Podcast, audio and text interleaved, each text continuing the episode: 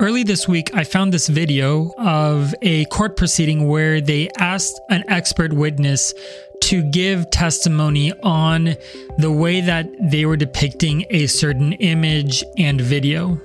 And through that whole process, one of the lawyers asked how the algorithm behind program that they were using how did that algorithm work and the expert could not explain what K nearest neighbor was. And for you who are not in um, analytics at all, K nearest neighbor is a way in which an algorithm can draw from specific pieces of data that are near other points of reference.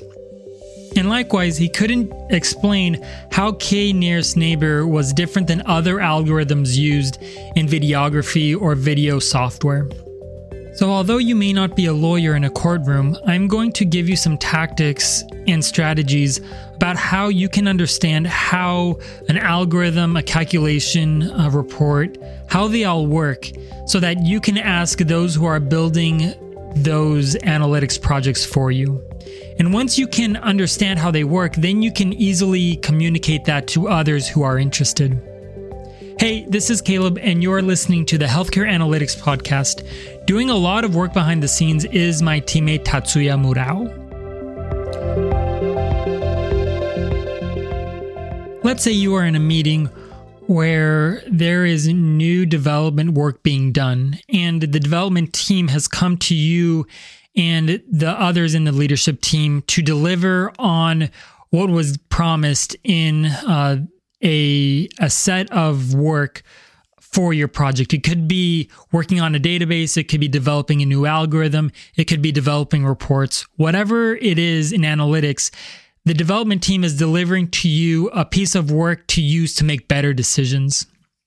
And so while meeting with them, it's not easy to understand what work they have done and if it meets your criteria. So, for example, suppose you want to predict what your revenue will be in the future based on specific metrics or specific divisions within your organization or company.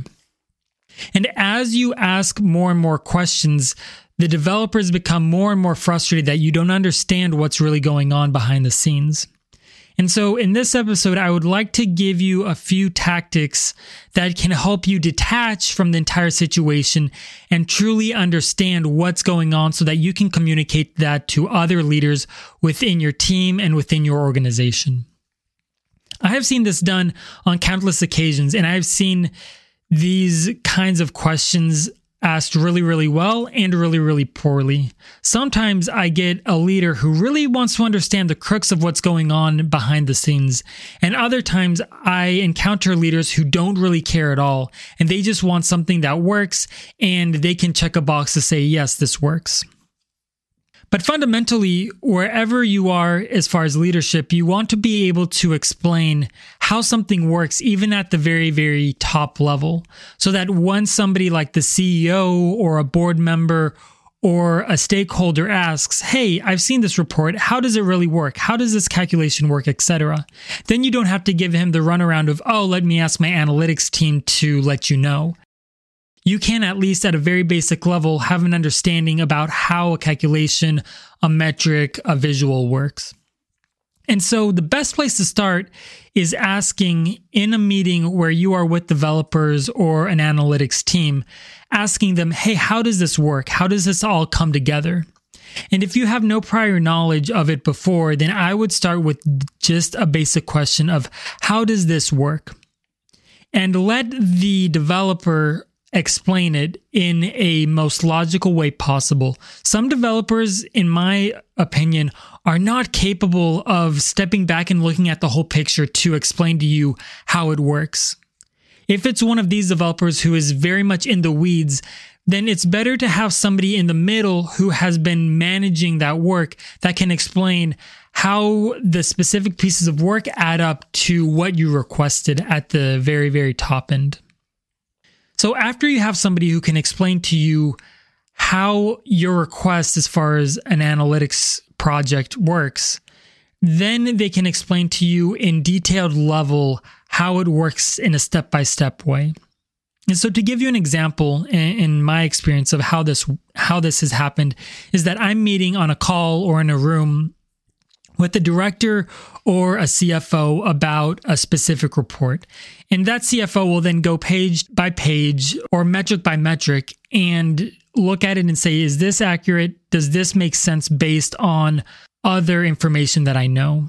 And if they find something that's not accurate or does not really jive with other information that they have, then they'll ask, hey, what's going on here?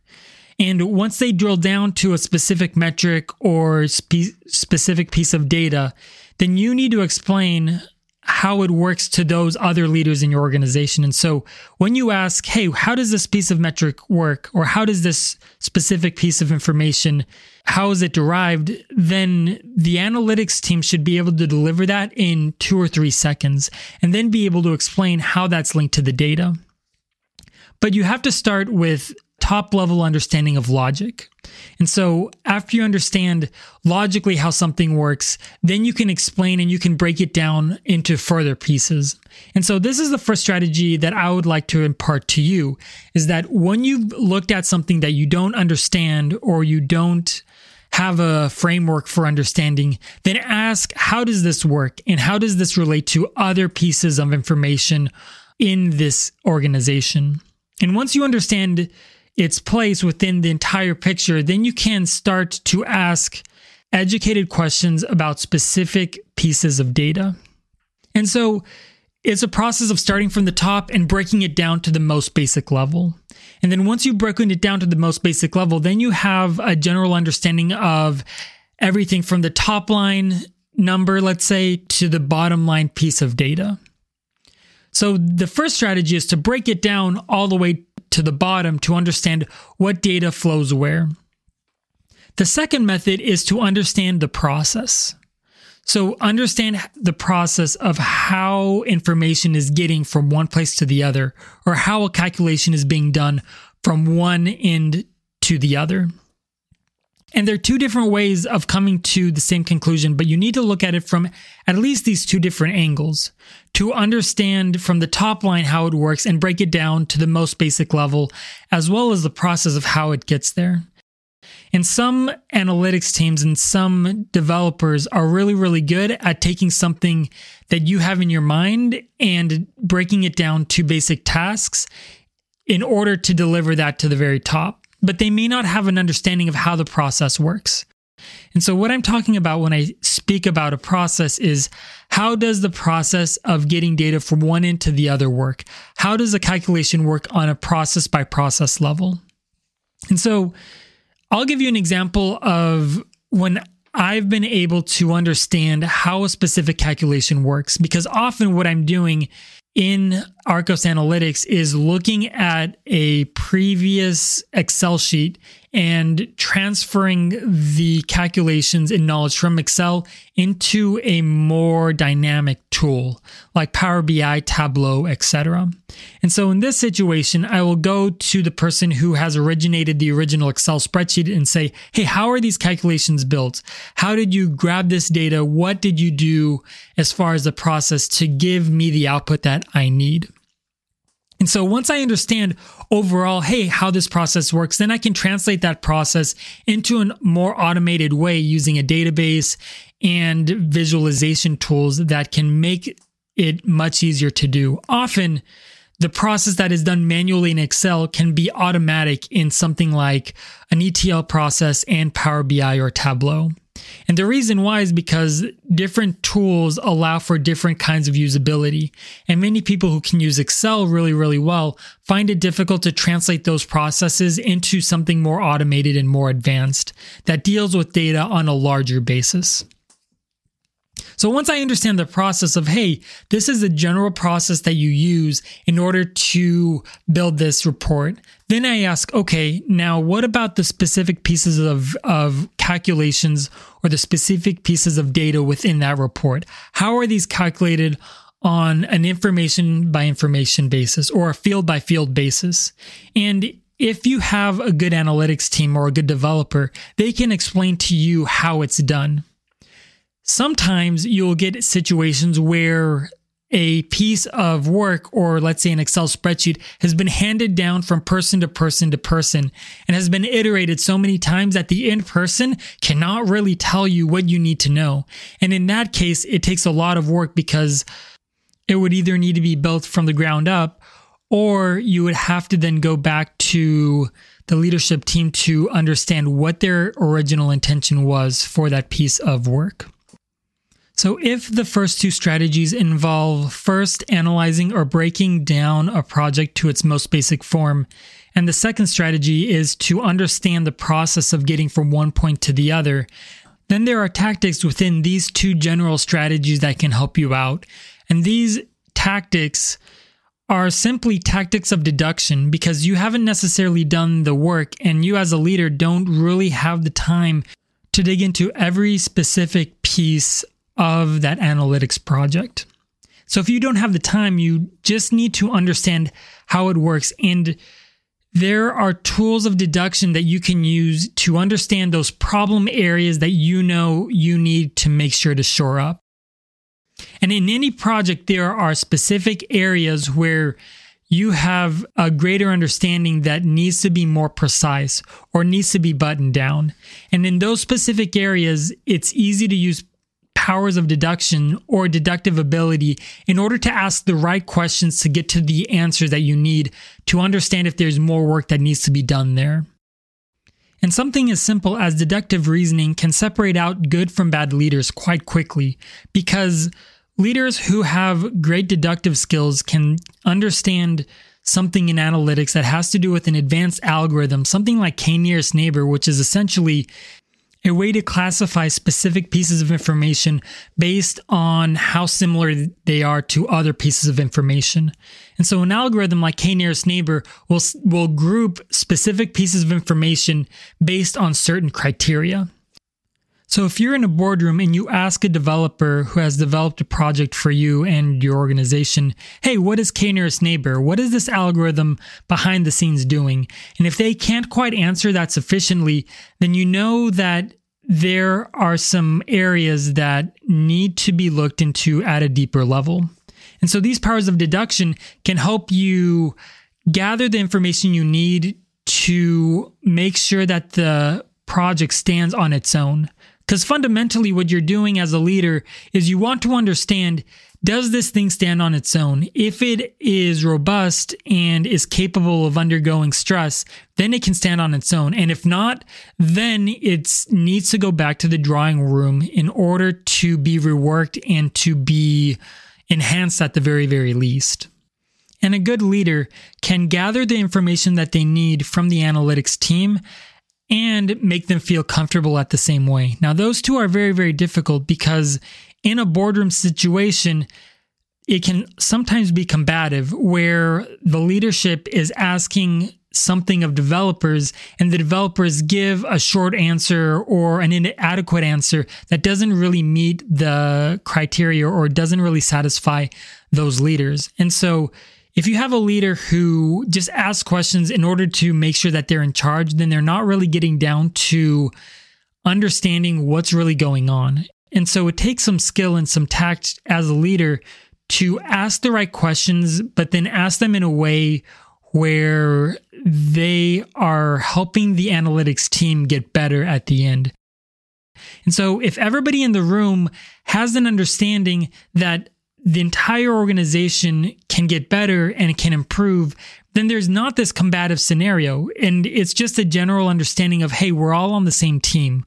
We all want the same things. So let's improve our skill set in order to elevate the organization as a whole and teams at a more basic level. And so once there's a general understanding, or what I'll say is culture about improving, a leader can step in and say, I understand that this is difficult work to build what we're asking for, but based on these difficulties, where are you and how can we help you overcome specific situations? And once you are able to explain that in a basic way, then you can be able to help an analytics team who is stuck in the weeds on every specific problem and every specific metric in order to deliver something then you as a leader can help the analytics team detach and look at their project from a higher level. And once you do this, then it's a lot easier to evaluate the project as a whole and help them understand the pieces of the project that need to improve.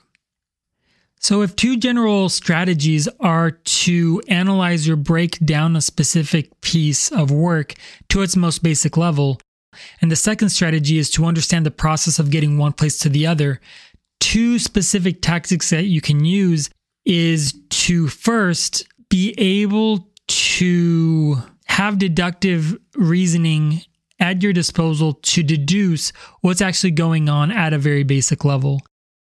And so if there's a specific calculation to be able to be able to deduce this specific piece of data is doing this. And if that's this way, then this is going on behind the scenes as well. And make sure that all your deductions are accurate and or true. So if the first tactic is making good deductions, then the second is to have an attitude that is not combative and is cooperative. And attitude is something that may seem very ephemeral and not very tactical, but it is very, very important for the progress of any piece of work. As I close out this episode, I would like to leave you with two people who made an impression on me as being good leaders who were able to employ different strategies and tactics in the boardroom, who improved outcomes by asking and engaging with other leaders in their organization in a productive way. And the first was a colleague that I worked with this year who was from Mexico City. His name was Fernando. Every time he got on a call or a phone call, he would always begin by saying hello, good afternoon, good morning, etc. And this small thing is very, very common in Central America because it's a way to introduce yourself in a very professional but very friendly way. And so, even if other leaders in the organization gave him a call about something not working or a specific piece of information that they needed, he always calmly started with, Hello, good morning. What is it you guys need? How can I help you? And this habit of his made a big impression to me because no matter how large the problem was, he always approached his fellow leaders and fellow developers in the same way, very professional, but also very friendly. This is something that some organizations and some cultures don't necessarily embrace, but personally, I found it very, very helpful because what it does when somebody asks you a lot of questions and they want to get to the bottom of something, then they just want that. And so if you as a leader are able to step back and say, hello, good morning, or hello, I, I recognize you as a person. How can I help you as a person overcome the problem that you have? That disarms them to a point to where there is a environment where cooperation can happen. And that cooperation can lead to a greater level of results because of everybody understanding that nobody is against them, that everybody really wants the same thing. And so that's one impression he made on me and other small things, but just being able to get to a meeting and no matter how intense it was, be able to say in an introductory way, hello, good morning, how are you? how can I help, etc. And it made a great impression to me because it's something that is very common, like I said, in, in Central America, to where when you enter a house, you say, excuse me. When you enter a store, you say hello. All those things are very common in Central America that in the United States we don't necessarily employ. But if we were to employ them, then it may set you above everybody else, or it may set you apart in the way of saying, oh, that person is is different because of the way that they're professional when they encounter a meeting that is very demanding. The second person that I would like to mention was somebody who um, was an old boss back in the early days of my career, and he was hard nosed, I'll tell you. His name was Jim, and he was over a division in the sales team, but he was very financially focused. So most sales guys or a lot of sales guys don't have that nose for finance. And so once they get a report, they'll say, Oh, these are my numbers.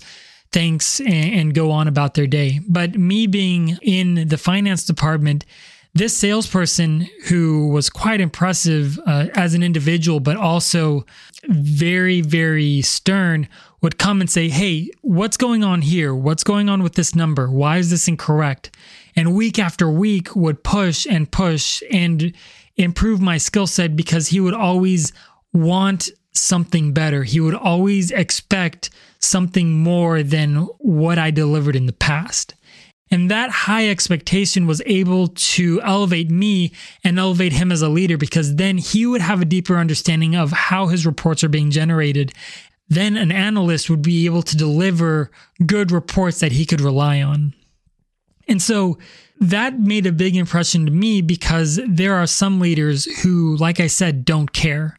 But then there are others who care to a degree that they're willing to roll their sleeves up and really understand what's going on. And those leaders who take the time in understanding how a specific algorithm works or how a specific visual is being determined, etc., those leaders can help other leaders in their organization understand what's really going on. And your personality does have a role to play, but if you understand that there are specific strategies you can use, such as being able to break things down to their most, most basic level, as well as understand the process within a specific piece of work of getting from one place to the other, if you can understand those two strategies, as well as deploy tactics that are based on deduction and are based on creating an environment that is conductive to doing good work. And so, what ways can you improve your leadership skills in intense or high level meetings by employing good strategies and tactics? How can you build a habit of asking good questions and understanding how specific algorithms, reports, calculations, and anything else involving analytics works? If you can employ specific strategies and make them a habit, then you're more likely to succeed than not. And personally, I have seen great success in my own life when I am able to detach and use strategies that have worked in the past. And if you have any other ideas or thoughts about strategies and tactics in a boardroom, you can feel free to reach out to me at caleb at arcosanalytics.com or Todd at todd at arcosanalytics.com. And you can always find us on LinkedIn or Twitter, where we post often about our latest work, what we're doing, etc. So thanks for listening, and we will talk to you next time.